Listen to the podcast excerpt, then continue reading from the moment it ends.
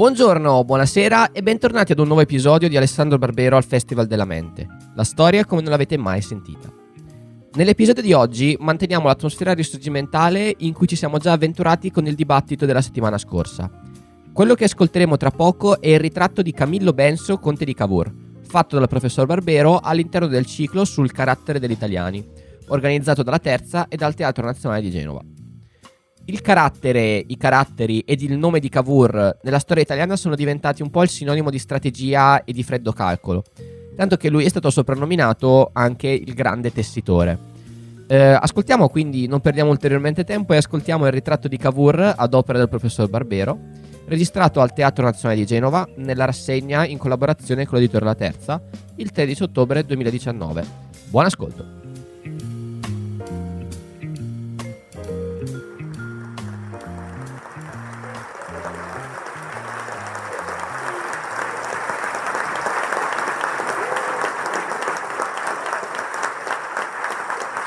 Buongiorno a tutti.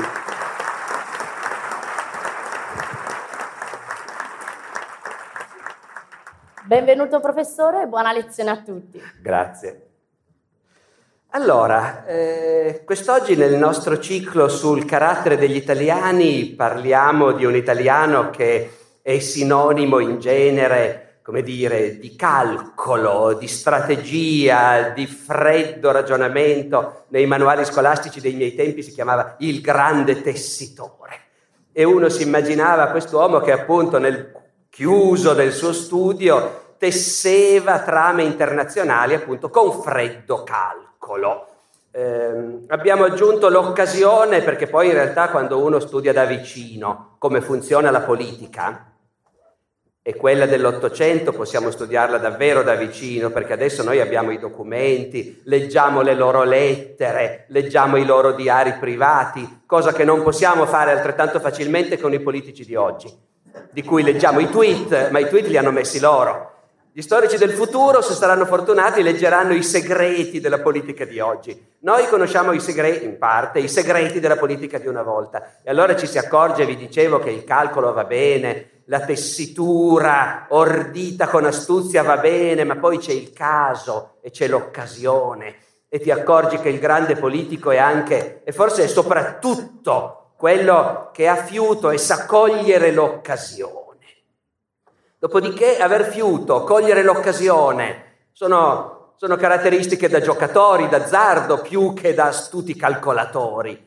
E allora quello che verrà fuori alla fine, lo vedrete, è che il grande tessitore era in realtà soprattutto un giocatore d'azzardo e, ed era un uomo passionale, emotivo, mh, mm, che ben difficilmente riusciva dire, a far prevalere la fredda ragione sulle passioni e sugli istinti e sull'amore per il rischio.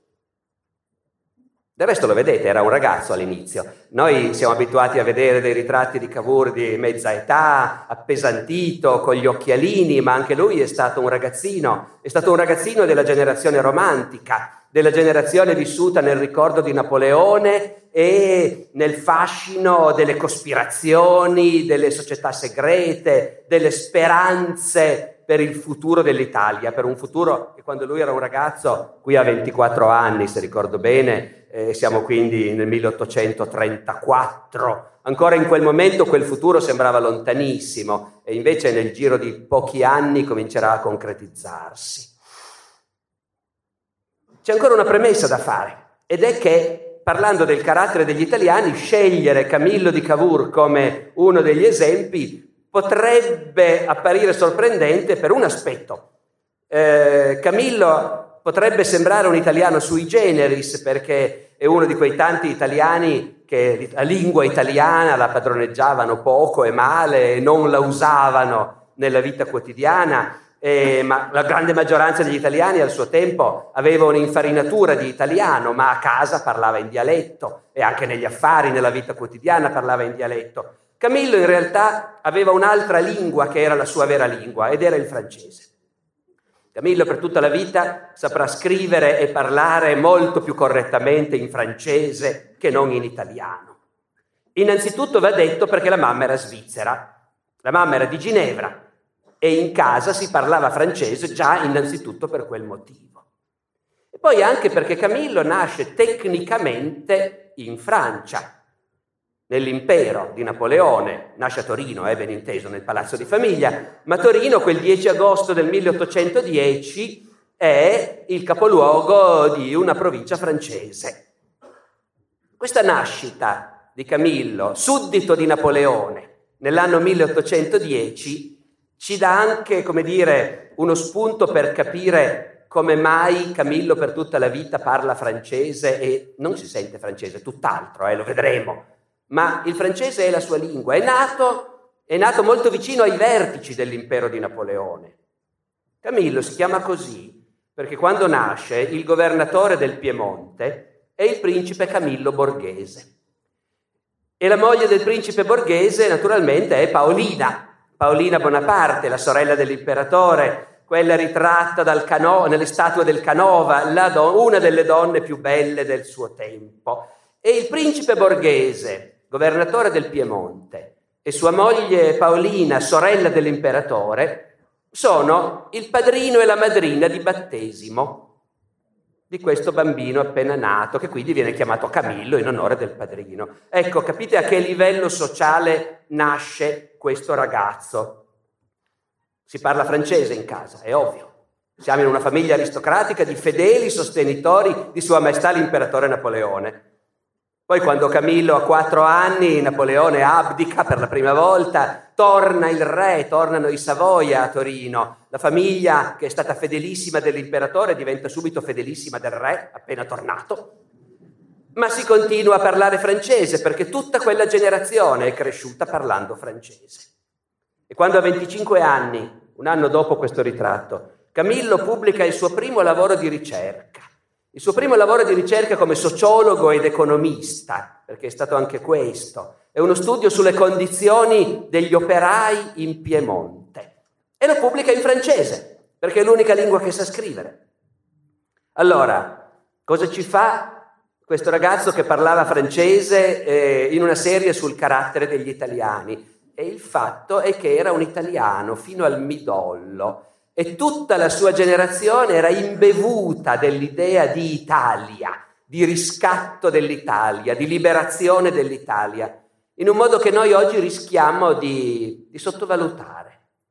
Perché noi in fondo, dopo, dire, dopo, che il risorgimento è stato trasformato subito in, eh, in propaganda, e, e in, miti, in, mito in sostanza. Ecco. Noi oggi rischiamo di essere, come dire, vaccinati fin troppo, di avere l'impressione che il risorgimento sia stata un'invenzione, un'invenzione di pochi. In realtà, in realtà tutti quelli che avevano studiato, che leggevano i giornali, che appartenevano alle classi dirigenti nell'Italia di Cavour dovevano confrontarsi con questo problema e la grande maggioranza dei giovani avevano le idee chiarissime. Cavour scrive a vent'anni a un amico inglese. Siamo nel 1830.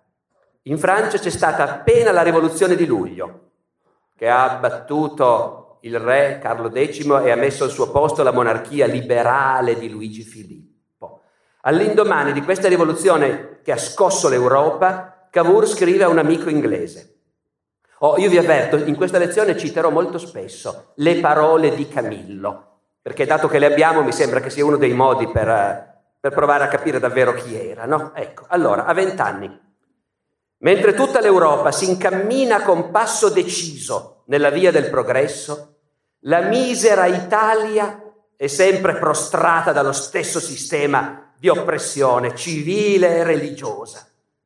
Siamo ridotti a contemplare la nostra patria attraverso le baionette austriache. Dite ai vostri compatrioti che non siamo indegni della libertà. Qualche anno dopo pubblica il suo saggio, come vi dicevo, sulla condizione operaia in Piemonte, lo pubblica in francese. Un amico, Cesare Balbo, lo rimprovera. Non dovevi scrivere in francese, dovevi scrivere in italiano. E Cavour gli scrive che ha ragione. Avrei dovuto stendere il mio lavoro in italiano. Era per me un dovere grazie al cielo, malgrado tutte le delusioni, l'amore per la mia patria italiana non si è per nulla indebolito nel mio cuore. Amo l'Italia e la vorrei servire in qualche modo. Vorrei contribuire al suo onore e alla sua gloria. È un ragazzo di 25 anni, eh? Età degli entusiasmi. Non fosse che aggiungendo una sola pietruzza all'immenso edificio della sua letteratura e delle sue scienze. Eh, L'Ottocento è ancora un'epoca di poca specializzazione, in cui un giovane di buone letture può ancora dirsi cosa, come diventerò famoso? Come poeta, come tragediografo o forse come scienziato. Ma ne ho ora la possibilità? Ahimè no, perché io devo fare l'umiliante confessione che la lingua italiana mi è rimasta sino ad oggi completamente estranea. Ben inteso, io sto traducendo da una lettera in francese. Eh. Non solo non saprei servirmene con eleganza, ma mi sarebbe impossibile evitare di commettere errori numerosi e grossolani. Dunque, il giovane Cavour nella Torino della Restaurazione, sotto il dominio di un regime conservatore, clericale, oppressivo, dove non c'è un briciolo di libertà, non, non, ci sono partiti, non c'è libertà di associazione, non ci sono giornali liberi, niente, e in un'Italia dove dappertutto è così, come tantissimi suoi coetanei, ha in mente che questo deve cambiare, che loro lo devono cambiare, che l'Italia deve essere liberata e ha in mente che lui vuole contare qualcosa in questa liberazione dell'Italia e vuole fare qualcosa per la patria, ma cosa? Dopo qualche anno, se non altro, si è chiarito le idee, non diventerà un grande scrittore. In una lettera scritta a 28 anni, confessa che non è quella la sua strada. Non sento in me alcun genio letterario. La mia testa è ragionante e poco inventiva. Cercherei invano di sviluppare in me i talenti dell'immaginazione, non ne possiedo alcun germe. Nella mia vita non sono mai riuscito a inventare neanche una favola, una piccola storiella per divertire un bambino. Eppure, eppure neanche lui si conosce fino in fondo. Perché è vero che non ha immaginazione quando gli dicono inventa una storia, non sa da che parte cominciare, ma in realtà ce l'ha e come una immaginazione, come tutta la sua generazione. Immagina quello che sarà l'Italia in futuro e gli viene naturale, non si rende neanche conto che sta immaginando. A 22 anni, 1832, scrive una lettera alla marchesa di Barolo, Giulia di Barolo, amica di famiglia, straricca, aristocratica, francese di nascita, anche lei, Colbert, eh, la donna più ricca e influente del Piemonte del, del, della metà dell'Ottocento. Cavour questa amica a 20 anni, a 22 anni, scrive una lettera in cui dice, è una lettera bellissima, perché è una di quelle lettere che si scrivono a 22 anni, quando uno si sente ormai grande e guarda gli anni precedenti dicendo sì, allora ero un ragazzino ingenuo, adesso me ne accorgo. E Cavour in questa lettera alla Marchesa di Barolo sorride raccontandole che lui, da giovane, quando era un po' più giovane dei suoi 22 anni attuali, diceva aveva dei sogni per la testa. Avrei creduto del tutto naturale risvegliarmi un bel mattino primo ministro del Regno d'Italia. Ci metterà ancora vent'anni prima di arrivare a realizzare questo, che a 22 anni gli sembra un sogno, nei primi anni 30 niente così un regno d'Italia c'è stato, eh? Napoleone l'aveva creato, lui, Napoleone I, era il re d'Italia e, e in quel regno d'Italia circolavano i marenghi d'oro con sopra la faccia dell'imperatore e su scritto in italiano Dio salvi l'Italia. Però era una memoria lontana, Napoleone era caduto, era tutto finito. Eppure a 22 anni Cavour dice io anni fa mi immaginavo il Regno d'Italia con me primo ministro. Ce l'aveva l'immaginazione evidentemente, ma è quell'immaginazione che si traduce poi, come dire, nella, nella visione politica. Faccio un altro esempio, un po' più tardi, 1845, lui ha 35 anni, è essenzialmente in quella fase della sua vita un economista è stato appena inventato il treno, si sta diffondendo lentamente. E Cavour a 45 anni, eh, scusate, a, a 35 anni, scrive in un articolo che il treno è il futuro e per l'Italia sarà importantissimo, perché le ferrovie favoriranno il turismo, il commercio, faranno dell'Italia un ponte fra l'Europa, l'Africa e l'Asia. E poi soprattutto dice promuoveranno lo spirito di nazionalità italiana. Siamo nel 1845, mancano ancora tre anni al 48, alla prima guerra d'indipendenza. Cavour manda questo articolo a un giornale svizzero, paese neutrale, che non osa pubblicarlo. È un articolo di economia che parla del futuro sviluppo delle ferrovie in Italia. L'Italia è ancora divisa fra tanti stati e staterelli e dominazione austriaca, il lombardo-veneto è austriaco. L'idea di un treno che collega Torino, Milano, Genova è un'idea sovversiva. Il giornale svizzero non osa pubblicare l'articolo. Dice il direttore, non ho letto finora niente di più seriamente ostile alla dominazione austriaca in Italia.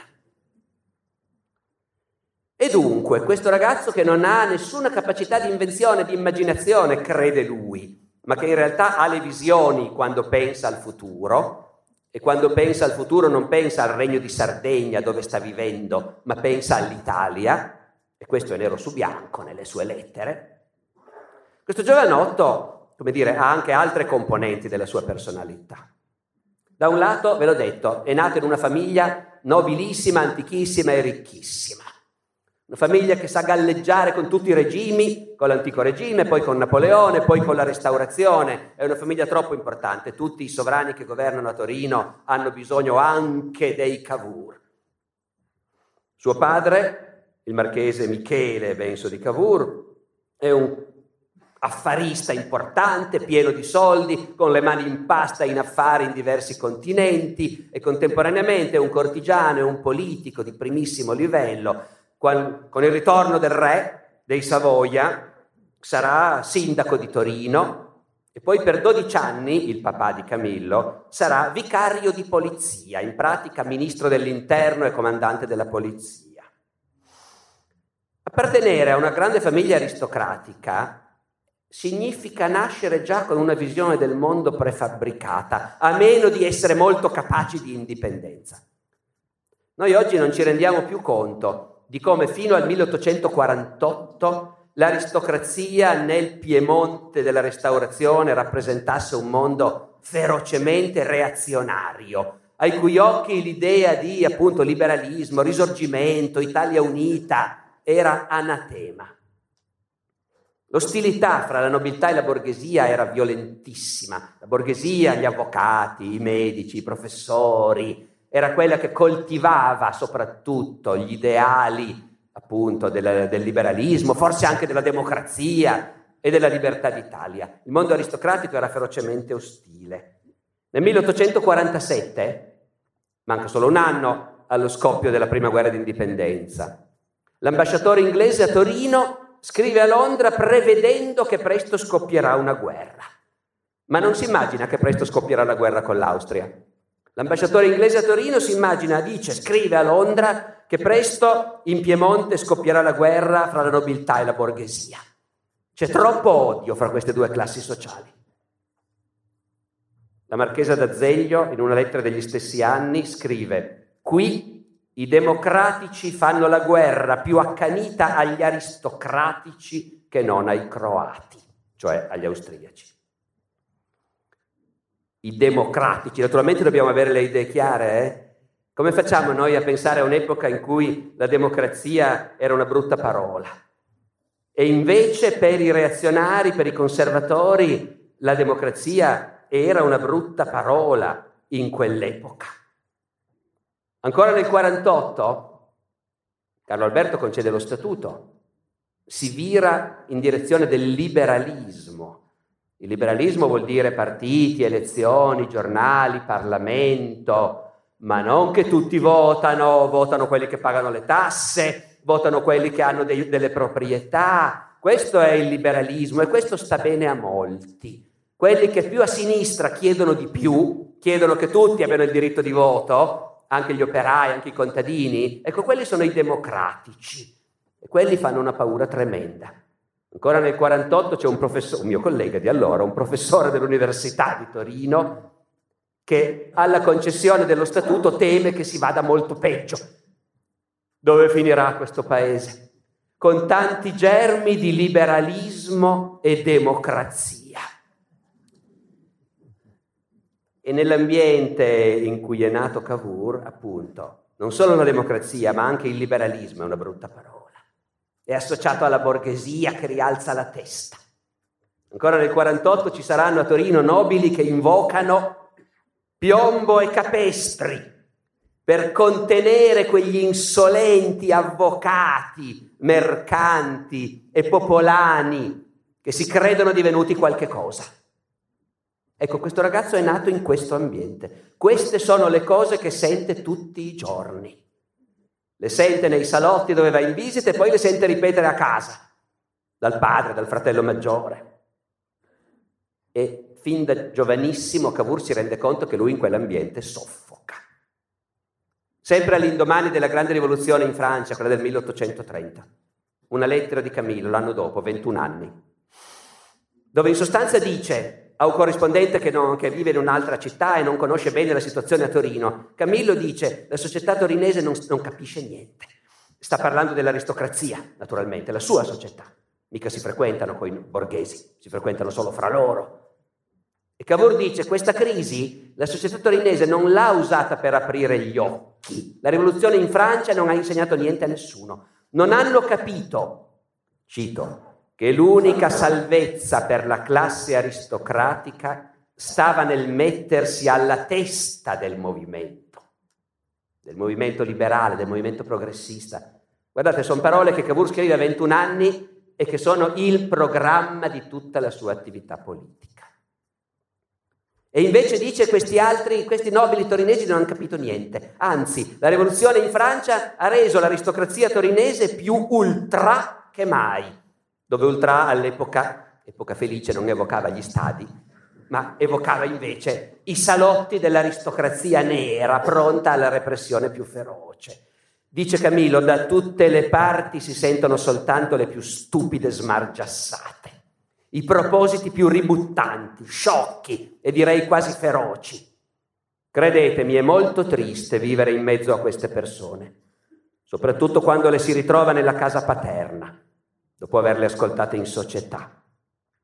Ora, ben inteso, Camillo è un nobile fino al midollo.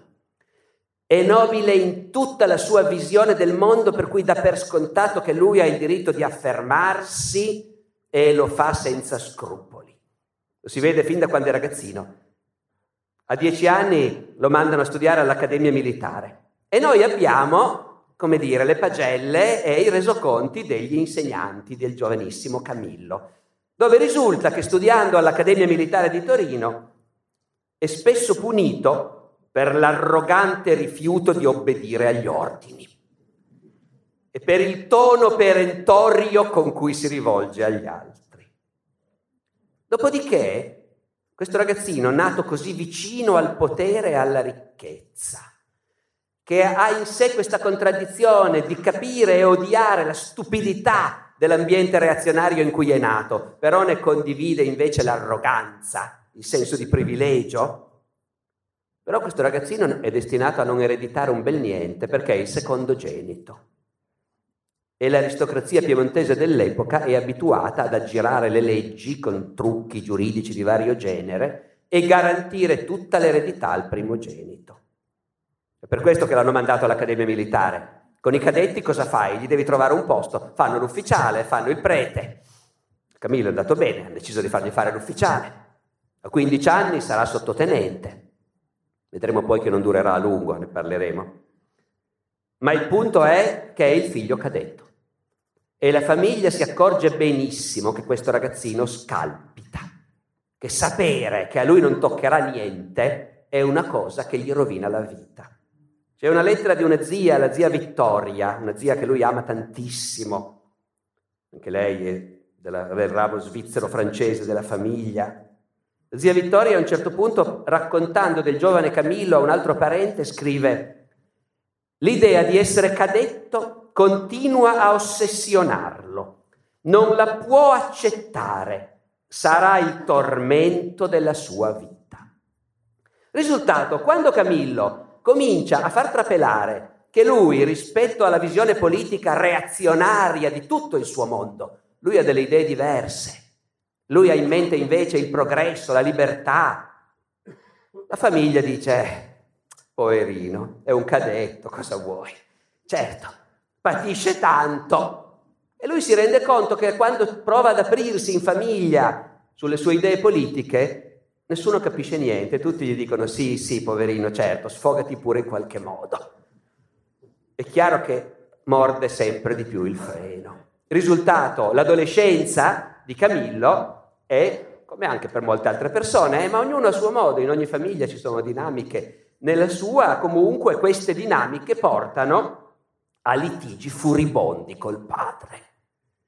Il padre non sopporta questo ragazzino che a sua volta non sopporta il suo posto, litigi furiosi, il padre alla fine minaccia di mandarlo a morire di fame in America. È già appena cominciata l'emigrazione italiana verso l'America, è ancora un'emigrazione spicciola di singoli, spesso di gente che ha dovuto scappare per motivi politici, non è ancora un'emigrazione di massa di contadini dal nord e dal sud, come avverrà poi alla fine dell'Ottocento. Però insomma questo orizzonte dell'America c'è già. E già un padre furibondo può dire a un figlio ribelle se ti sta bene così e se no vattene in America a morire di fame.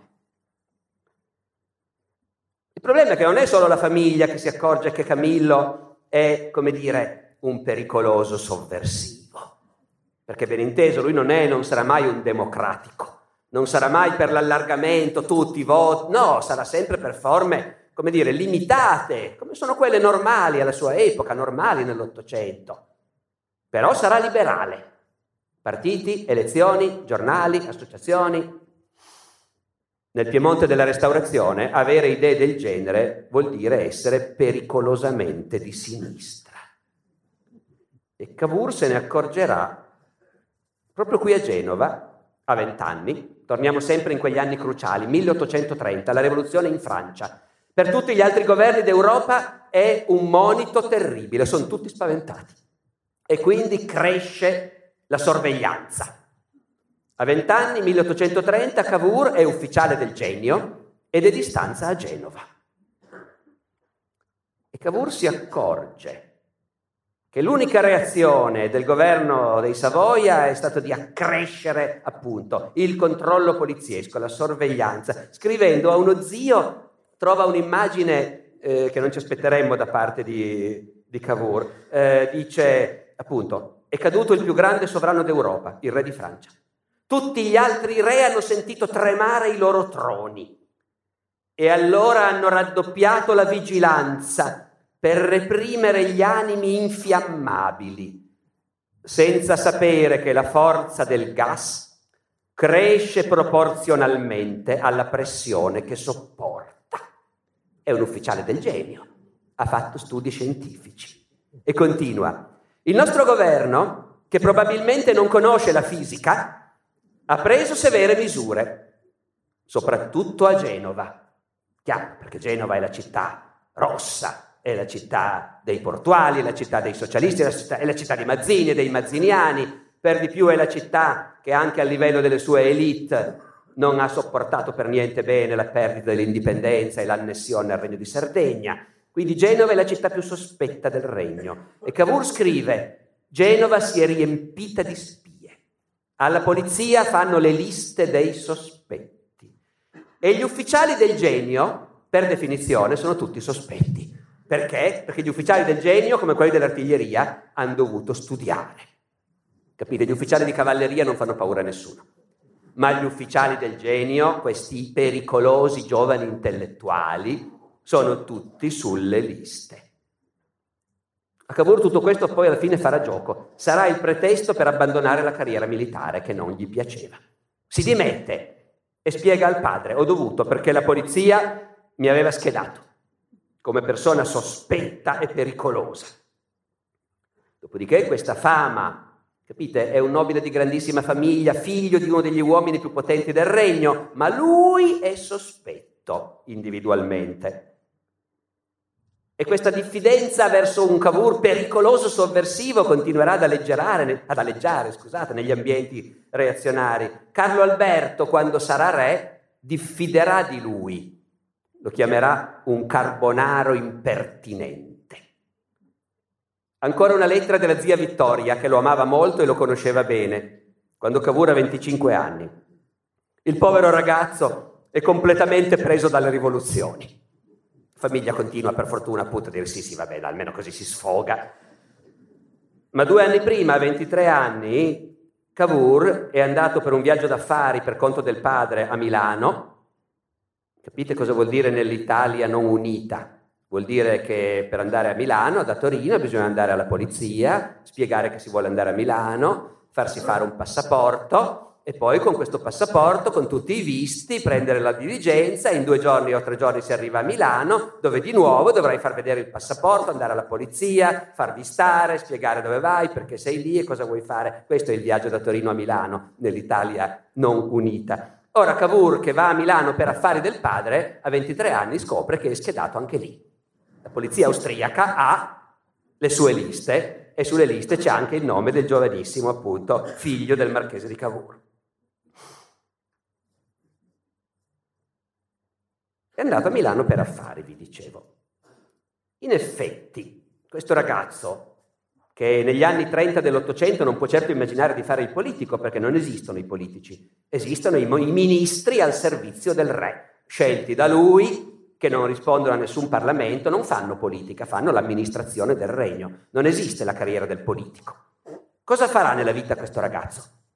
Che, che non avrà un soldo. Certo, non morirà di fame, ma non avrà un soldo, andrà tutto al fratello maggiore. Il padre cerca di avviarlo agli affari, in modo che possa anche lui farsi una sua piccola fortuna. I privilegi servono, eh, Cavour, per tutta la sua vita. Ha potuto approfittare degli enormi privilegi che gli venivano dalla sua nascita.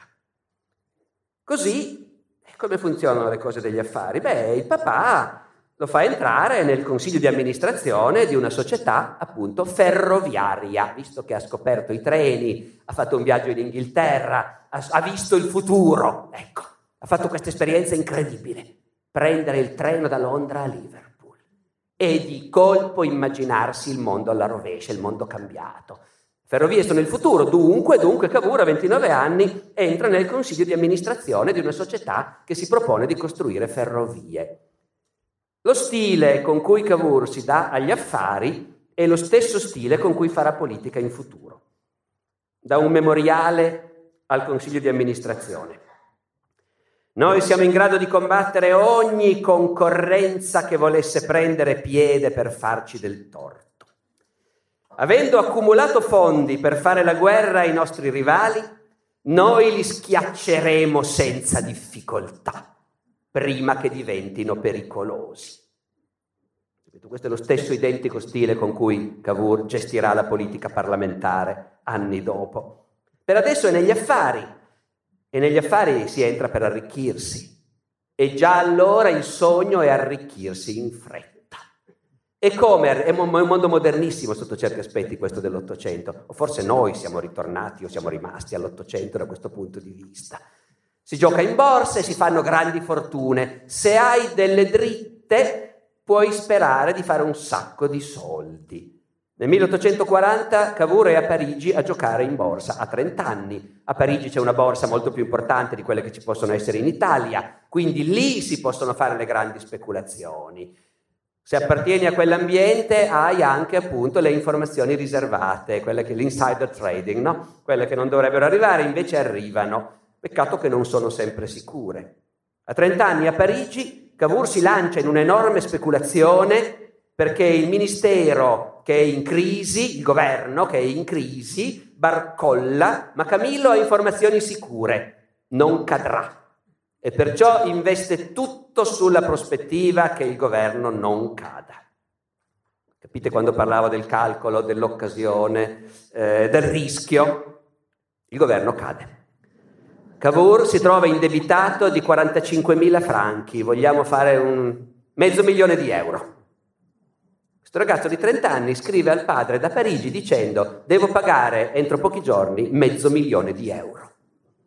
Per carità, una famiglia ricca, però una lettera del genere al padre non è facile scriverla e bisogna impiegare dei solidi argomenti. Testualmente, dalla lettera di Camillo al padre, bisogna pagare o farsi saltare le cervella.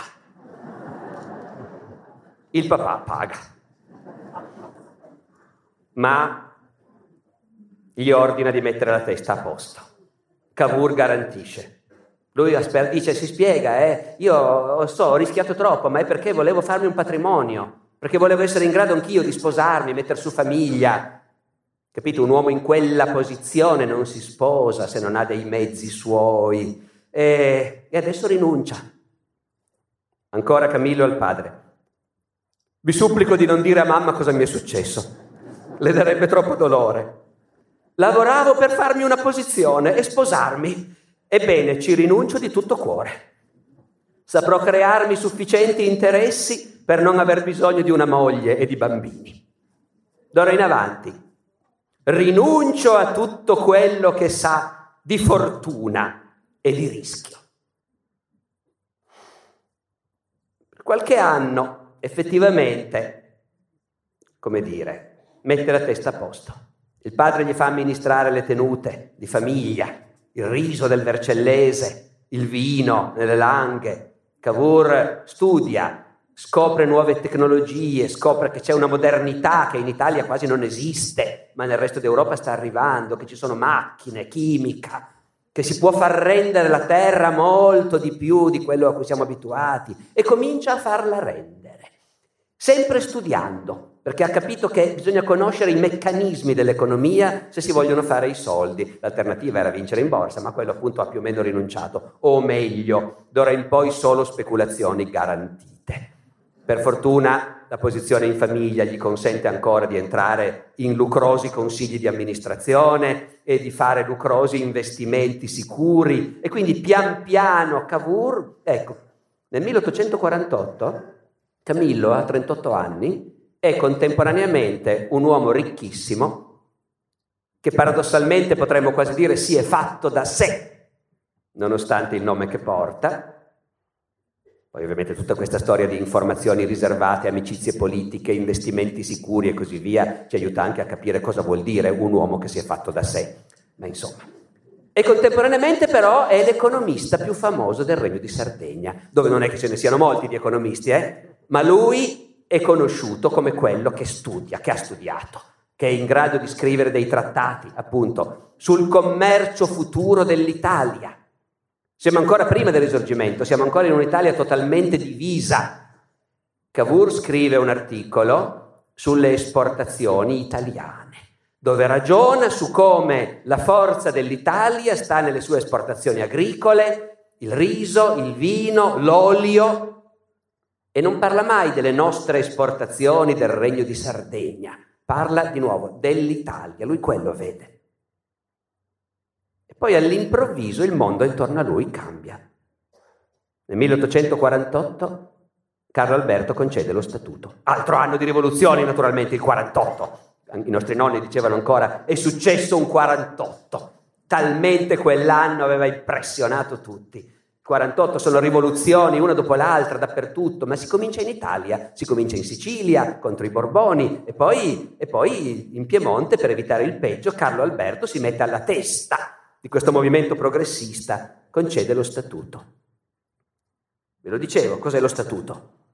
Non è la democrazia, però vuol dire che una certa quota degli abitanti d'ora in poi potrà votare e quindi sarà il diritto di creare dei partiti e ci sarà un Parlamento a cui in qualche misura i ministri del re dovranno rispondere. E ci saranno i giornali. Camillo di colpo scopre un universo in cui ha una gran voglia di buttarsi.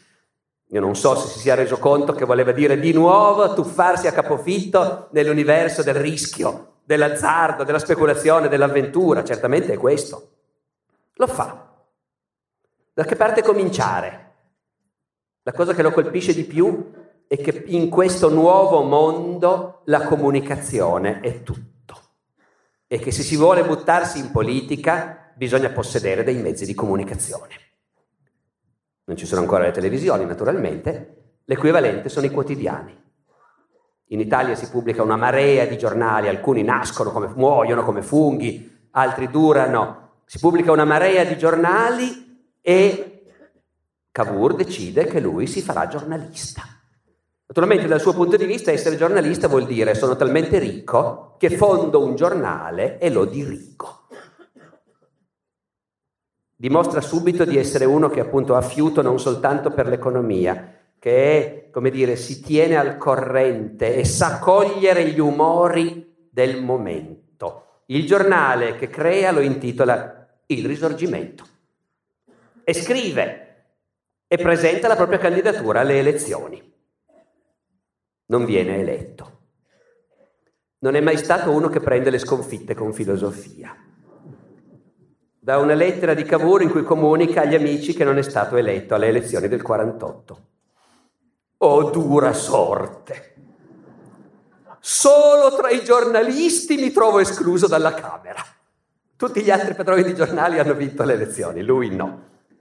Dopo aver lavorato nel campo della politica altrettanto, se non di più, di qualunque mio collega giornalista, sono il solo rigettato dal paese.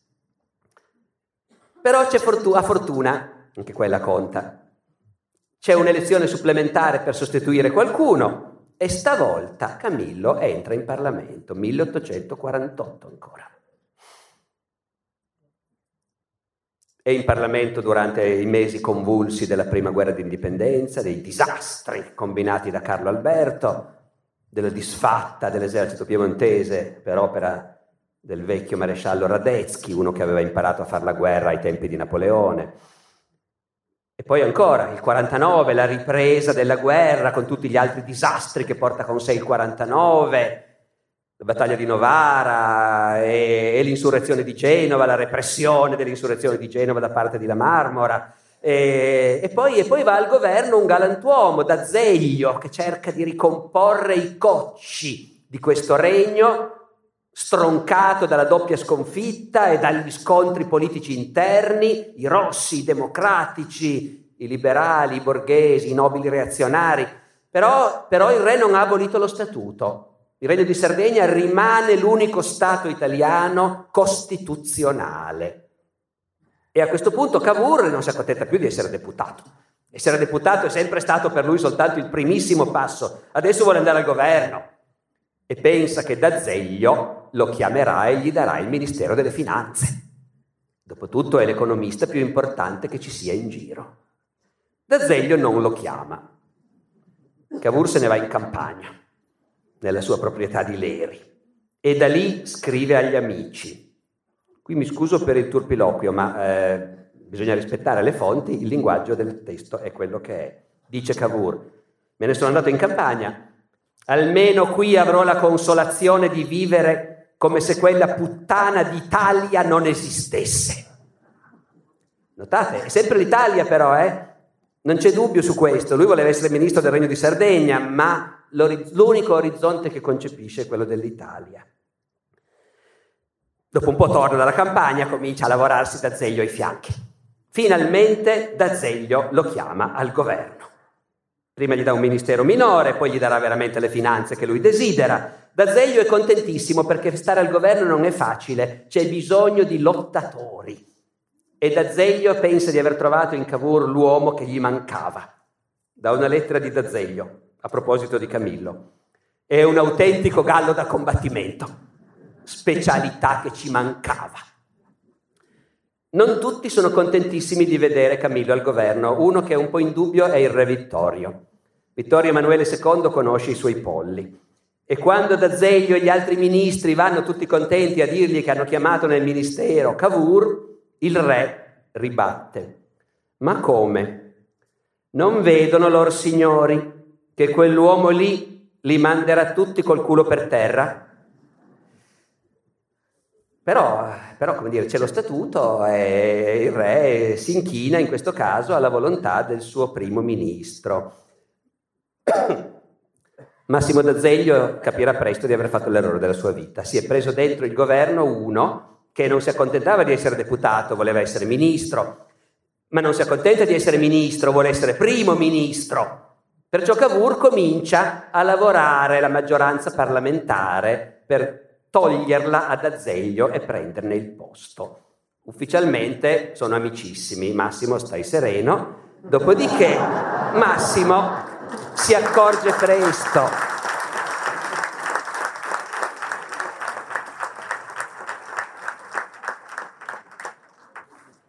Massimo si accorge presto di cosa sta succedendo. Già dopo qualche mese nelle sue lettere, quando parla di Camillo, lo chiama l'empio rivale. Non si degna neanche di nominarlo. Allora, in questi anni, fra i disastri del 49 e il momento in cui sarà chiamato a fare davvero il primo ministro, nei primi anni 50, eh, si rivela appunto tutta la caratura politica di Camillo. Il grande tessitore, Forse, ma soprattutto l'uomo che ha uno straordinario fiuto politico, che coglie, interpreta gli umori della società, coglie i modi di pensare della sua epoca. Vi faccio qualche esempio. Nel 1848, fra le altre cose, c'è stata la nuova rivoluzione in Francia, è caduta anche la monarchia liberale di Luigi Filippo, hanno fatto la Repubblica, francesi sono sempre avanti a tutti in quell'epoca, tutti guardano con terrore alla Francia chiedendosi cos'altro combineranno i francesi. L'opinione pubblica in Italia è spaventata di quello che succede in Francia, anche l'opinione pubblica liberale, perché appunto essere liberali non vuol dire per forza essere democratici. E la Repubblica è una cosa un po' dura da trangugiare. La maggior parte dei liberali anche in Italia sono monarchici. Cavour analizza gli umori dell'opinione pubblica, anche in Francia e poi in Italia, e dice tutta questa paura, da dove viene tutta questa paura? E dice questo, non sono l'idea di democrazia e di repubblica che spaventano, è lo spettro del comunismo. Ora, non so se vi rendete conto, siamo nel 1848. Nel 1848 esce un librino che si chiama Il manifesto del Partito Comunista, scritto da Marx e Engels, la cui prima frase è uno spettro si aggira per l'Europa. Allora, sia che Camillo avesse letto il manifesto, sia che ci sia arrivato da solo a questa immagine, per l'Europa di oggi il comunismo è uno spettro, ma per la miseria, se vuol dire uno che era in sintonia con quello che stava succedendo. Aveva letto il manifesto? Magari sì, perché in questa lettera prosegue dicendo questo. Ognuno si domanda se le dottrine socialiste e comuniste, nate nei cupi cervelli di alcuni filosofi della Germania, e quindi Marx e Engels sono serviti, Ognuno si domanda se queste dottrine stanno per essere tradotte in pratica dai francesi, i quali sono capaci di spingere un sistema, anche assurdo, alle conseguenze più estreme. Insomma, in Francia può succedere di tutto. Cavour ovviamente è contro qualunque deriva socialista o comunista, però è contro con molta lucidità e dice attenzione, il vero pericolo, se c'è un'evoluzione in senso comunista, se vanno al potere i rossi, il vero pericolo non è che loro rimangano al potere, non ce la faranno mai. Il vero pericolo è che ci sarà la dittatura reazionaria a quel punto, che avranno ragione gli amici di famiglia di mio padre, quelli che hanno sempre predicato piombo e capestri. Perché, dice Cavour, in Europa oggi non c'è una maggioranza a favore del comunismo. E anche i liberali trovano che il liberalismo è una cosa sì, positiva, però attenzione, se fossero messi davanti all'alternativa preferirebbero la dittatura. Pensate a come lucida questa diagnosi che spiega anche tutta la storia d'Europa fino al 1940, eh, non soltanto al suo tempo, un secolo prima. Dice Cavour, la stragrande maggioranza è disposta a torcere il collo alla libertà pur di salvare l'ordine sociale. E io spero che i democratici sinceri lo capiscano. I democratici sinceri e direi anche i socialisti di buona fede. Puntualmente in Francia, nel 1851, dopo neanche tre anni di Repubblica, c'è il colpo di Stato di Luigi Napoleone, il quale già è riuscito a farsi eleggere Presidente della Repubblica. E già questo, che appena fatta la Repubblica i francesi eleggono Presidente il nipotino di Napoleone, Dopodiché, molto rapidamente, Napoleone III fa il colpo di Stato, fa qualche migliaio di morti eh, e molti più arresti e, e prende il potere e proclama l'impero. Cavour commenta, la paura del socialismo vince nei francesi l'amore della libertà. Gran lezione. Lezione che appunto l'abbiamo visto, è rimasta viva per tanto tempo. E invece Cavour, se si è buttato in politica nel 48, lo ha fatto perché ha chiarissima l'idea che a lui non piacciono né l'estrema destra né l'estrema sinistra. Non è certo coi rossi, ma non è nemmeno coi neri. Per lui è assolutamente indispensabile che l'Italia del futuro sia liberale, che ci siano il Parlamento, i partiti, i giornali, le elezioni. E perciò guai Guai se vince l'anarchia, perché a quel punto arriverà la sciabola. E l'altra cosa che Cavour cerca disperatamente di spiegare ai suoi pari, ai nobili piemontesi e al re, è che per difendere l'ordine sociale, l'ordine costituito, non ci vuole il rifiuto di qualunque progresso, il contrario, ci vogliono le riforme. Cito, le riforme, compiute a tempo, invece di indebolire l'autorità, la rafforzano. Invece di crescere la forza dello spirito rivoluzionario, lo riducono all'impotenza. E Cavour per tutta la sua carriera politica si ispirerà a questo sano principio, picchiare allo stesso modo sui rossi e sui neri.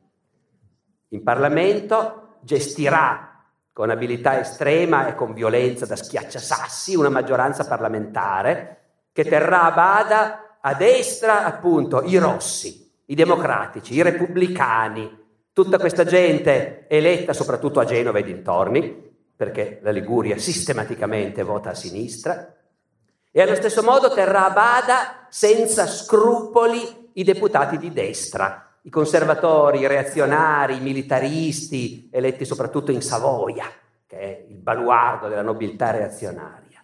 Lui navigherà in mezzo, calcolando, certo, tessendo, tassando anche, perché, Dio, scusate, è un pessimo gioco di parole, mi è venuto in mente in questo istante, ma il grande tessitore effettivamente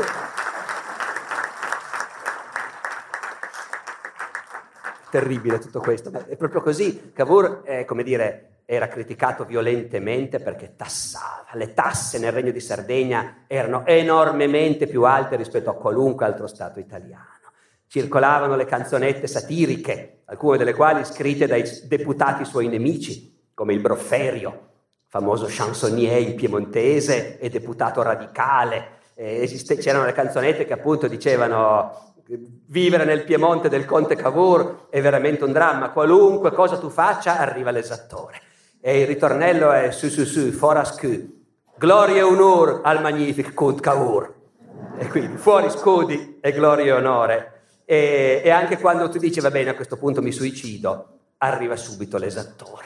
I diritti sulle bare, le tasse sui chiodi, l'imposta del cimitero. Dopodiché il grande tassatore, appunto, contemporaneamente però non si è dimenticato che lui a 20, a 20 anni, a 15 anni, voleva fare il primo ministro del Regno d'Italia. E quindi da primo ministro del Regno di Sardegna comincia a preparare la possibilità che un giorno il Regno di Sardegna diventi il Regno d'Italia. Tutta? E chi lo sa? Bisogna vedere, non è detto.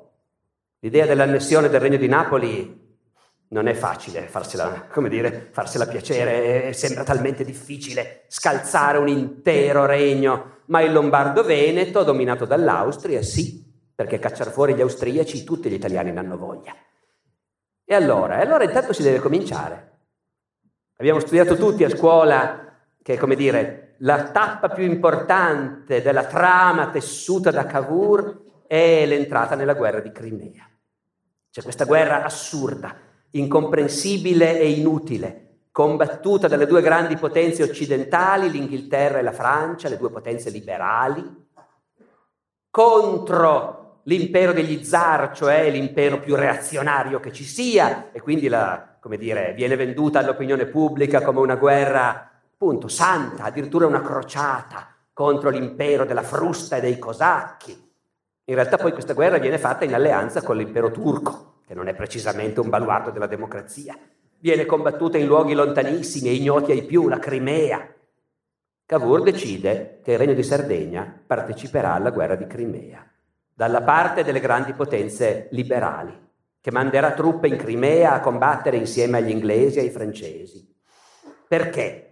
Si è sempre detto, appunto, l'abbiamo studiato tutti a scuola, no? Perché così, così il Piemonte, il Regno di Sardegna, acquista una visibilità internazionale e un posto al tavolo delle trattative.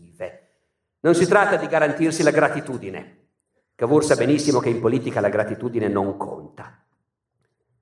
Si tratta innanzitutto di far vedere al mondo che l'Italia esiste e che in questo momento è il Regno di Sardegna, il pezzo d'Italia che esiste. Rialzare la reputazione dell'Italia, dice Cavour. Perciò due cose sono necessarie. Primo, di provare all'Europa che l'Italia ha senno civile abbastanza per governarsi regolarmente Qui non sto traducendo dal francese, è l'italiano di Camillo e vedete com'è comunque. E cioè il Regno di Sardegna ha mantenuto il suo sistema liberale, unico fra i paesi d'Italia. Ma non basta, bisogna anche far vedere, dice Cavour, che il suo valore militare è pari a quello degli avi suoi. C'è una grande guerra sotto i riflettori Sapete che la guerra di Crimea è la prima guerra con gli inviati speciali del Times che mandano regolarmente corrispondenze, è la prima guerra con i fotografi che mandano a casa le fotografie dei campi di battaglia. In quella prima guerra ci saranno truppe italiane, sarde. E poi, e poi naturalmente finita la guerra, questo vuol dire che siamo invitati al tavolo delle trattative, alla conferenza di Parigi.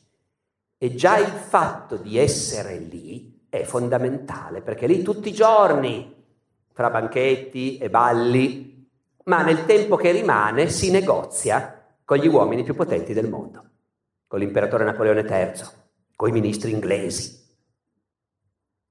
Cavour è lì e fa di tutto perché il futuro dell'Italia sia uno dei problemi che verranno discussi alla conferenza di pace. Ovviamente c'è anche l'ambasciatore austriaco, il quale fa di tutto perché il futuro dell'Italia non sia messo all'ordine del giorno. Bisogna lavorarsi i potenti, bisogna lavorarsi l'imperatore, Napoleone III, con tutti i mezzi, anche con i mezzucci. Sapete la leggenda della contessa di Castiglione? La donna più bella del suo tempo, anche lei, eh, che Cavour spinge nelle braccia di Napoleone III. Eh, non è una leggenda, è vero. Ci sono le fonti. Virginia, diciottenne, sposata da un anno, già madre di un figlio, è a Parigi col marito, pover'uomo, e ehm, alloggiano, sembra incredibile, al 10 di Rue de Castiglione, che però non si chiama così per loro, ma per la battaglia di Castiglione, vinta da Napoleone sugli austriaci. E, è presentata a corte e allaccia una relazione con Napoleone III. Lettera di Cavour al suo principale collaboratore in quel momento, Rattazzi, 2 febbraio 1856, da Parigi. Dice Cavour, sto assediando Napoleone III. Faccio tutto quanto so. Ho persino cercato di stimolare il patriottismo della bellissima Castiglione, onde seduca l'imperatore. D'altra parte Virginia, come dire, era brava in queste cose evidentemente e Cavour appunto non arretra di fronte a niente. Eh, bisogna tenersi buoni anche i russi, dopo tutto. Lettera di Cavour un mese dopo, 4 marzo. Sono in ottimi rapporti con i plenipotenziari russi. Per renderceli del tutto favorevoli, ieri sera ho presentato Orlov, ambasciatore russo, a Nini, che è sempre Virginia. Se volesse soltanto civettare un po' con lui, il nostro affare sarebbe fatto. Notate l'alta opinione che aveva dei politici del suo tempo, naturalmente, Cavour. E... Dopodiché, dopodiché, cosa sta facendo? Sta tessendo? Sì, ma senza sapere dove si va. Sta gettando rampini in tutte le direzioni. Questo è quello che sta facendo. Il grande tessitore da Parigi scrive anche cose di questo genere. Qualche cosa bisogna fare. L'Italia non può rimanere nelle condizioni attuali. Tra l'altro, ecco, il seguito è interessante perché Cavour sta giocando su tutti i tavoli. Facciamo scoppiare una piccola rivoluzione da qualche parte. organizziamo degli attentati, chi lo sa? Se la diplomazia fu impotente, ricorriamo a mezzi extralegali. Moderato d'opinioni, sono piuttosto favorevole ai mezzi estremi e audaci. In questo secolo ritengo essere sovente l'audacia la miglior politica. Giovò a Napoleone, potrebbe giovare a noi. L'audacia vuol dire che, per esempio, in vista di un incontro col ministro degli esteri inglese, scrive ai suoi collaboratori, credo di potergli parlare di gettare in aria il bomba. Il bomba è Ferdinando II di Napoli, come noto, conosciuto con questo appellativo dopo la repressione dell'insurrezione di Messina. E tra l'altro notate il linguaggio con cui si altro che le forme ufficiali della diplomazia, no? Gettare in aria il bomba. Vuol dire che all'ambasciatore inglese diremo quello che tutta la nostra propaganda sta dicendo da tempo, questa monarchia borbonica è scandalosa, è un insulto per il mondo civile, togliamo di mezzo questa dinastia. Si fa così, si gioca alla politica dinastica come una volta, spostando i re da una parte all'altra. Eh, a, a, Parigi Cavour ha lasciato capire che un po' di allargamento il piemontese lo vorrebbe, per esempio il ducato di Parma e Piacenza. Eh, perciò Napoleone III dice, possiamo anche parlarne. Trovate un posto qualunque dove mandare la duchessa di Parma e io farò dare il suo ducato al Piemonte. Si vede quel che si può fare. Si ritorna da Parigi sapendo che Napoleone III ci guarda con simpatia, che non ama gli austriaci, che pensa che effettivamente l'Italia non può restare a lungo così, qualcosa dovrà cambiare e se qualcosa dovrà cambiare Napoleone III è interessato a partecipare naturalmente. Abbiamo messo, abbiamo lanciato appunto un po' di rampini, abbiamo un po' di presa. Poi continuiamo a coltivarlo e a lavorarlo. L'Austria è furibonda, ha un linguaggio insultante, è sempre più evidente che si arriverà alla guerra. Viene il momento nel 1858 in cui Cavour può dire a Napoleone III, guarda che qui la guerra scoppia, l'Austria ci attaccherà prima o poi, adesso è il momento di dire se stai con noi. E Napoleone III accetta. Hanno dato l'alleanza con Napoleone III. Il freddo calcolatore, il grande tessitore, scrive alla Marmora, ministro della guerra prepara i cannoni. E l'anno prossimo andremo in parata a Milano, se non a Venezia. Ma non è ancora il momento, perché qualche mese dopo, quando la situazione veramente sta diventando drammatica e l'Austria fa chiari preparativi di guerra, Napoleone III ci ripensa. L'opinione pubblica francese non è così convinta di questa guerra. Napoleone III non è così sicuro di voler imitare il suo grande zio e diventare un grande capitano. Si sente più a suo agio nei panni del politico e del cospiratore. Perciò propone di risolvere i problemi dell'Italia non con una guerra, ma convocando un congresso, a cui inviteremo gli austriaci e insieme troveremo una soluzione. Capite? Politicamente per Cavour questo sarebbe la fine della sua carriera politica. Queste notizie che arrivano da Parigi sono il più grande shock della sua vita probabilmente dopo che gli era fallita la speculazione in borsa 18 anni prima. Di fronte all'evidenza che Napoleone III si sta tirando indietro, Cavour fa le seguenti cose. Primo, pensa di emigrare in America. Il padre ci aveva già pensato. Poi decide di ricattare Napoleone III, minaccia di rendere pubblica la documentazione di tutte le trattative fatte con lui. Dopodiché Napoleone III nicchia e però sembra difficile convincerlo. Eh, Cavour fa fatica a non perdere la testa, anzi testualmente da una sua lettera, la testa. Me la tengo di quando in quando con le mani, perché stia ferma. Finalmente l'ambasciatore francese va a svegliarlo con una notizia appena arrivata da Parigi. L'imperatore ha deciso niente guerra, si fa il congresso. Cavour. Ora non mi resta altro da fare che spararmi un colpo di pistola e farmi saltare la testa. E due. Fa testamento. Lascia tutto al nipote. Lui non si è sposato, non ha avuto figli. Negli ultimi quegli anni ha un amante con cui ha un rapporto molto stretto, una ballerina di origini ungheresi, ma non ha figli. Ha un nipote che detesta che però è il suo unico erede. Per testamento nomina erede il nipote Ainardo, e gli scrive, speravo di farti ereditare un nome illustre e benedetto dagli italiani. Invece probabilmente il tuo nome sarà associato alle sciagure del nostro paese. Dopodiché, lo stesso giorno in cui ha ricevuto appunto la notizia sicura che la guerra non si fa e quindi il suo governo cadrà, la sua carriera è finita, scrive al suo amministratore. È sempre un grande uomo d'affari, grande proprietario terriero e proprietario di mandrie. Non si dia più over un fastidio per la pronta vendita dei buoi grassi già che pare che la guerra più non si faccia. Salveremo le vacche, ma perderemo la causa italiana, che pareva prossima a una soluzione favorevole. L'imperatore è stato ingannato o è traditore. Per capire il contesto dovete aver chiaro cosa succede. Scoppia la guerra, tassazioni e requisizioni. Bisogna mettere sul campo di battaglia l'esercito e nutrirlo. Perciò grandi requisizioni di bestiame a prezzi politici. Cavour, che sta per scatenare la guerra, però intanto fa vendere il suo bestiame. Visto che la guerra non si fa, allora non abbiamo più bisogno di venderla, salveremo le vacche.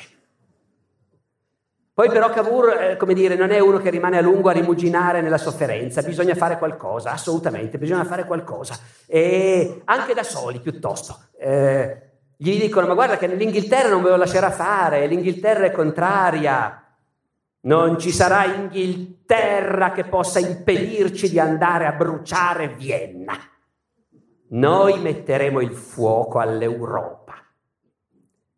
E un'altra cosa che dice in questi giorni convulsi è che lui gli dicono, vabbè, insomma, pazienza, aspettiamo un'altra occasione, perché devi dimetterti? Perché dici che la tua carriera è finita? Cavour dice, no, non capite. Questa cosa non è una cosa che noi abbiamo tramato nel segreto dei gabinetti ministeriali, lo sa tutta l'opinione pubblica italiana che questa guerra sta per arrivare. Tutta l'opinione pubblica italiana la aspetta e noi ci tiriamo indietro all'ultimo momento? Ma noi ormai abbiamo fatto entrare in gioco l'opinione pubblica. Testuale. Io non posso trattare le popolazioni come le comparse in teatro e farle uscire o entrare a capriccio. Poi non avrà bisogno di spararsi un colpo perché il tentennante Napoleone III cambia idea di nuovo. La guerra la facciamo. Dopotutto il sogno di scendere in Italia alla testa dell'Armée d'Italie, come aveva fatto il suo grande zio tanti anni prima, e dopotutto gli piace. Infatti lo fa. L'esercito francese che scenderà in Italia a combattere la seconda guerra di indipendenza si chiama proprio l'Armée d'Italie. E, e quindi la guerra si fa e va bene, Cavour rimane a Torino a seguire le operazioni con una certa ansia perché l'esercito piemontese comandato dal re Vittorio e Cavour che non ha alcuna stima del re Vittorio, oltre a detestarlo personalmente e lo considera un imbecille, un ingrato, una persona totalmente da cui tenersi alla larga, e lo scrive nelle sue lettere largamente, ecco, Cavour ha il terrore che il re Vittorio faccia qualche grossa sciocchezza e riesca a perdere la guerra. Gli scrive continuamente dandogli buoni consigli. Tanto che il re Vittorio a sua volta gli scrive un po' scocciato, dicendo ma sembra che lei creda che io non ho nessuna competenza nel mio mestiere. Infatti. Ma per fortuna c'è Napoleone III e la guerra si vince. Si vince la grande battaglia di Sol- prima Magenta, poi liberata Milano, poi Solferino, è il momento di andare a Venezia. E lì Napoleone III cambia idea di nuovo, come sapete l'armistizio di Villafranca. L'opinione pubblica francese non è contenta, la Prussia affila le sciabole sul Reno e poi dopo tutto perché dovremmo dare troppa forza a questo nuovo vicino, questo nuovo regno d'Italia? Eh? Inutile dargli troppa forza, Napoleone III si ferma, Vittorio da solo non può continuare, deve accettare anche lui, firma l'armistizio.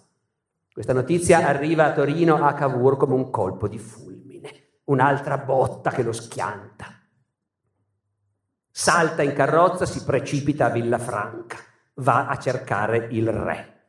E qui c'è questo famoso incontro fra appunto il freddo e gelido tessitore e il re galantuomo, in cui, a detta dei testimoni che stavano fuori, però sentivano le urla, eh, il gelido tessitore prende a calci le sedie e dice al suo re che è un traditore e peggio, dice il re stesso quando poi esce, mi ha chiamato traditore e peggio, cosa possa avergli detto. Eh, il re riferirà ai suoi intimi, Cavour è un tiranno, ha perduto la testa. Altri testimoniano che quando esce dalla stanza dopo questo diverbio Cavour sembrava quasi uscito di senno. Dopodiché, fra le altre cose carine dette al suo re, Cavour gli dice, io mi dimetto, ma se un ministro deve saper dimettersi, c'è chi deve saper abdicare. Tenete conto che il papà di Vittorio, Carlo Alberto, dieci anni prima aveva abdicato dopo la disfatta di Novara. Il re fa finta di niente e si frega le mani. Mi sono liberato di Cavour, se non altro. Re Vittorio a Napoleone III. Adesso Cavour è fuori dai piedi, ma spero che se ne vada ancora più lontano. Pagherei un milione di franchi purché partisse per l'America. E tre. Dopodiché, dopodiché le cose si rimediano, Cavour resta fuori per un po', ma senza di lui non c'è nessuna maggioranza parlamentare, lo riprendono, lo richiamano. E dopo tutto abbiamo fatto l'unità d'Italia quasi, c'è tutto il nord adesso, bisogna rimetterlo in piedi e bisogna restituire a Napoleone III, restituire, cedere a Napoleone III la Savoia e Nizza, perché abbiamo preso questo impegno, eh, il cambio dell'alleanza.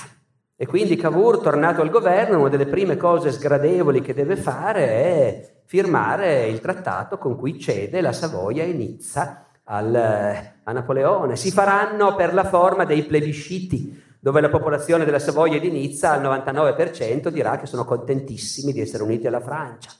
In Savoia in parte è anche vero, a Nizza pare proprio di no.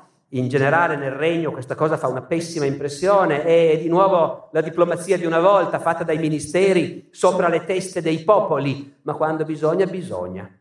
Quando arriva l'ambasciatore Talleyrand col trattato da firmare, Cavour testimonia un osservatore oculare, un segretario dell'ambasciata di Francia, Cavour è nervoso, triste. Comunque firma e poi sorride e si rivolge a questo segretario dell'ambasciata di Francia, il barone di Deville, gli dice adesso siamo complici, non è vero barone? Dopodiché ci sarebbero abbastanza cose da fare e anche noi abbiamo detto tante cose e stiamo per finire, ma almeno una cosa dobbiamo ancora raccontarla perché mentre ci sarebbero mille cose da fare, unificare Piemonte, Lombardia, i ducati padani, ecco.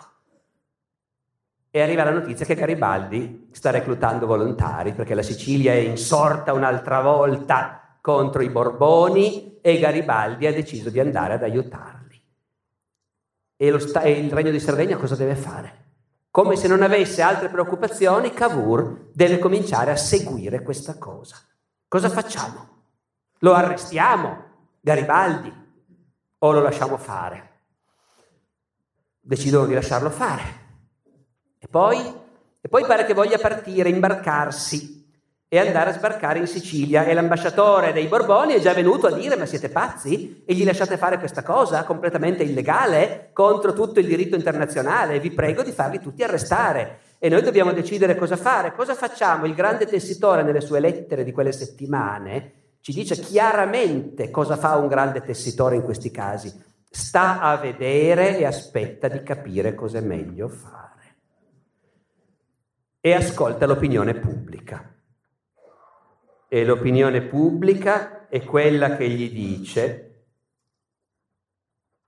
che non ci si può mettere contro Garibaldi a costo, dice Cavour, stavolta forse si sente anche già vecchio. Dopo Villafranca ha anche detto mi rendo conto che per me è cominciata la vecchiaia, non ha ancora neanche 50 anni.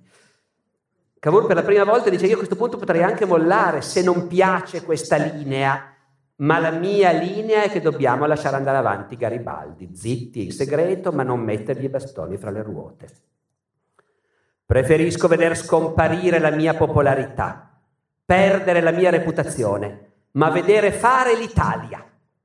E per fare l'Italia in questo momento non bisogna mettere in contrasto Vittorio Emanuele e Garibaldi. Garibaldi ha una grande forza morale, gode di un immenso prestigio, non soltanto in Italia, ma soprattutto in Europa. E questa volta rischiamo di dimenticarcelo, no? Presi nelle nostre polemiche interne. Garibaldi era uno degli uomini più famosi e popolari del mondo e il fatto che ci fosse lui garantiva che l'opinione pubblica in tutti i paesi, perfino in Russia o in Turchia avrebbe guardato, come dire, con favore all'impresa. Poi l'opinione pubblica non sono i governi, naturalmente, però quello che qua dice Cavour è proprio questo. Se domani venissi in lotta con Garibaldi, potrei anche avere dalla mia parte la maggioranza dei vecchi diplomatici, ma l'opinione pubblica europea sarebbe contro di me e l'opinione pubblica avrebbe ragione. Perciò tra la diplomazia da un lato, che osserva sgomenta il regno di Sardegna, che permette a questo brigante di arruolare truppe, comprare fucili e confiscare bastimenti sotto il naso della polizia, e l'opinione pubblica che è contentissima che Garibaldi stia preparando questa impresa, Cavour non può far altro che dire noi non sappiamo di cosa sta succedendo, non siamo informati. Davvero? Davvero questi si sono imbarcati? Bene, mandiamo subito l'ordine all'ammiraglio Persano che incrocia nel Tirreno con la flotta da Genova di arrestare questo Garibaldi e i suoi. Però l'ordine mandiamolo domani, non mandiamolo adesso. E così Garibaldi sbarca in Sicilia. E Cavour continua a dover cercare di capire cos'è meglio fare, perché va tutto bene, certo Potremmo togliere la Sicilia ai Borboni e mandarci un qualche principe sabaudo a governarla, rifacciamo il regno di Sicilia. Perché no? Ma Garibaldi, Garibaldi lì è capace di fare ben di peggio, è capace di fare la Repubblica, è capace di fare la rivoluzione, per quello che ne sappiamo è capace di fare il comunismo. Va già bene che non è andato a attaccare il Papa a Roma ed è andato davvero in Sicilia come aveva detto. Garibaldi è sbarcato, cito sempre da lettere di Cavour, Garibaldi è sbarcato in Sicilia. E gran ventura che non abbia dato seguito al pensiero di attaccare il Papa. Che faccia guerra al re di Napoli non si può impedire. Sarà un bene, sarà un male, ma era inevitabile. Garibaldi, trattenuto violentemente, sarebbe divenuto pericolo nell'interno. E qui si vede meravigliosamente nella sua sincerità, di quella i, che ha con i collaboratori più stretti, il grande tessitore che sta vedendo un altro che fa delle cose. E lui non sta tessendo niente, segue gli avvenimenti. Che cosa accadrà? È impossibile il prevederlo. L'Inghilterra lo aiuterà? È possibile. La Francia lo contrasterà? Non lo credo. E noi Secondarlo apertamente non si può. Comprimere gli sforzi individuali in suo favore nemmeno. Perciò, se qualcuno ci chiede il permesso di spedire armi in Sicilia a Garibaldi, noi non lo daremo. Se qualcuno le spedisce senza chiedere il permesso, non diremo niente. Non disconosco tutti gli inconvenienti della linea mal definita che seguiamo, ma pure non saprei trovarne un'altra che non ne presenti di più gravi e più pericolosi. E poi, e poi sembra che succeda il peggio, perché Garibaldi è a Palermo e a Palermo arrivano i rossi da tutto il mondo, i mazziniani, quelli che mettono le bombe. E Garibaldi fa proclami in cui proclama che libererà l'Italia in nome di Vittorio Emanuele. E da Torino Vittorio Emanuele e Cavour stanno a vedere in Sicilia Havvi Garibaldi circondato da ciò che va di peggio, infatto di mazzinianesimo, accecato dalla vanità, dichiara voler fare l'Italia dall'Alpi all'Isonzo per darla a Vittorio Emanuele. Intanto non organizza nulla, anzi lascia cadere nell'anarchia il paese che liberò dalla schiavitù, cioè la Sicilia. In mezzo a tante difficoltà cerco di guadagnare tempo ma il tempo passa veloce, Garibaldi corre. Finita la Sicilia si prepara a sbarcare in Calabria e marciare su Napoli. E noi cosa dobbiamo fare? Cavour concorda con il re Vittorio. Gli mandiamo una lettera ufficiale del re in cui dirà a Garibaldi, caro generale, complimenti, ma adesso vi sconsigliamo di passare sul continente, è meglio mettere fine, sentite, per cessare la guerra fra italiani e italiani. Quindi ufficialmente gli, consenti- gli consigliamo di accontentarsi della Sicilia. Eh, poi Vittorio farà portare questa lettera da un ufficiale il quale poi in privato dirà a Garibaldi, generale, questa è la lettera del re. E il re consiglia di rispondergli in questo modo, che il generale Garibaldi è pieno di devozione e reverenza per il re, che vorrebbe poter seguire i suoi consigli, ma che i suoi doveri verso l'Italia non glielo permettono.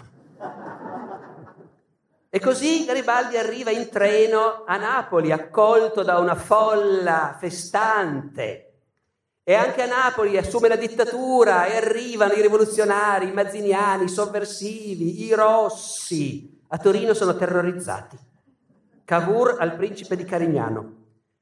Il re ha deciso di marciare su Napoli alla testa del suo esercito per ridurre alla ragione Garibaldi e per gettare in mare quel nido di repubblicani rossi e di socialisti demagoghi che si è formato attorno a lui.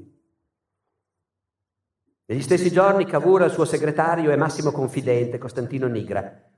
Se Garibaldi persevera in quel cammino funesto in cui si è messo, entro una quindicina di giorni andremo a ristabilire l'ordine a Napoli e a Palermo, anche a costo di gettare tutti i garibaldini a mare.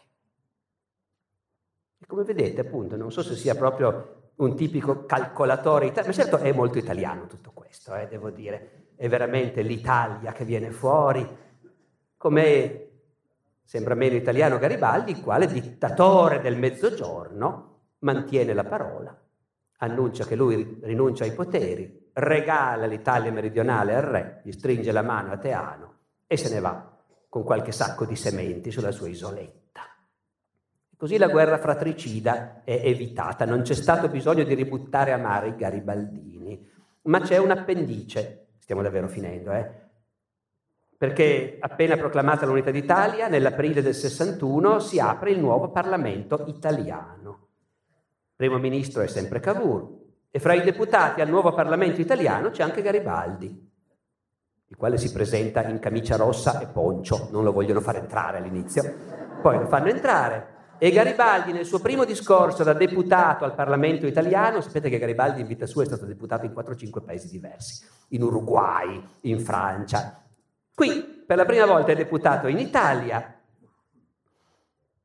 e nel suo primo discorso accusa Cavour perché è stato informato che quando lui liberava Palermo e Napoli a Torino si discuteva della possibilità di attaccarlo e ributtarlo a mare e, e Cavour Garibaldi accusa Cavour di aver preparato una guerra fratricida. Questo in pieno Parlamento, nella prima seduta del nuovo Parlamento italiano. Cavour grida non è vero, batte il pugno sul tavolo e pretende che Garibaldi ritiri quello che ha detto. La sinistra tumultua.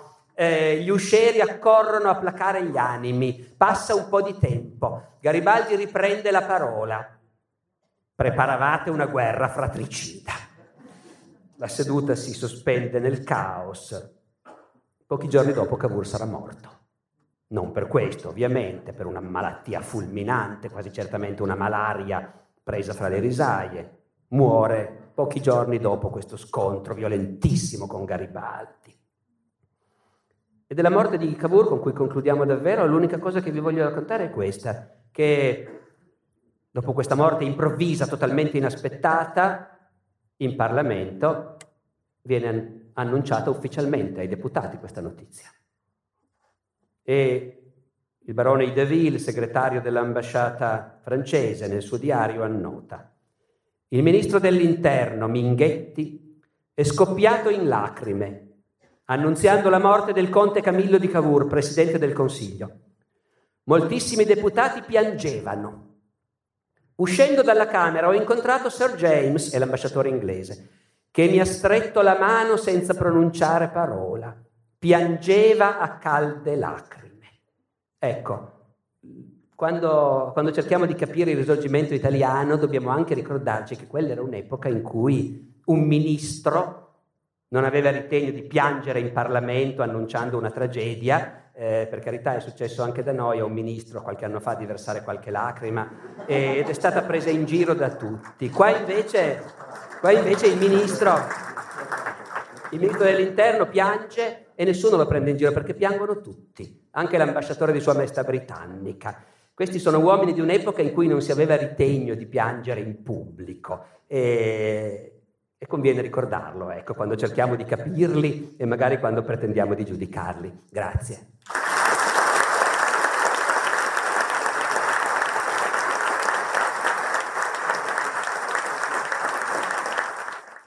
Grazie al professor Barbero e grazie a voi che avete resistito e che siete riusciti ad arrivare fino in fondo a questa conferenza Maxi, anche se sono sicuro sia stata piacevole come al solito. Seguendo il link alla registrazione originale, che trovate nella descrizione di questo episodio, potete accedere al canale YouTube del Teatro Nazionale di Genova, su cui sono state caricate altre conferenze del ciclo Il carattere dei italiani, che sono molto molto interessanti e che quindi vi consiglio. Vi ricordo che questo podcast è un progetto senza scopo di lucro a fine divulgativo. Se volete collaborare anche voi potete farlo in vari modi, segnalandomi nuove conferenze da caricare, lasciandomi feedback e opinioni su cosa potrebbe essere migliorato nel format odierno del podcast e soprattutto diffondendo la parola di Barbero ad amici, parenti, colleghi, eccetera, eccetera. Nella descrizione c'è il mio indirizzo email a cui potete inviare segnalazioni, critiche e commenti vari, ma ci sono anche dei social network. Trovate il podcast su Facebook, Twitter e Instagram, ovunque con lo username Barbero Podcast, tutto piccolo, tutto attaccato. Io sono Fabrizio e ci sentiamo la settimana prossima con una nuova puntata di Alessandro Barbero al Festival della Mente. Ciao!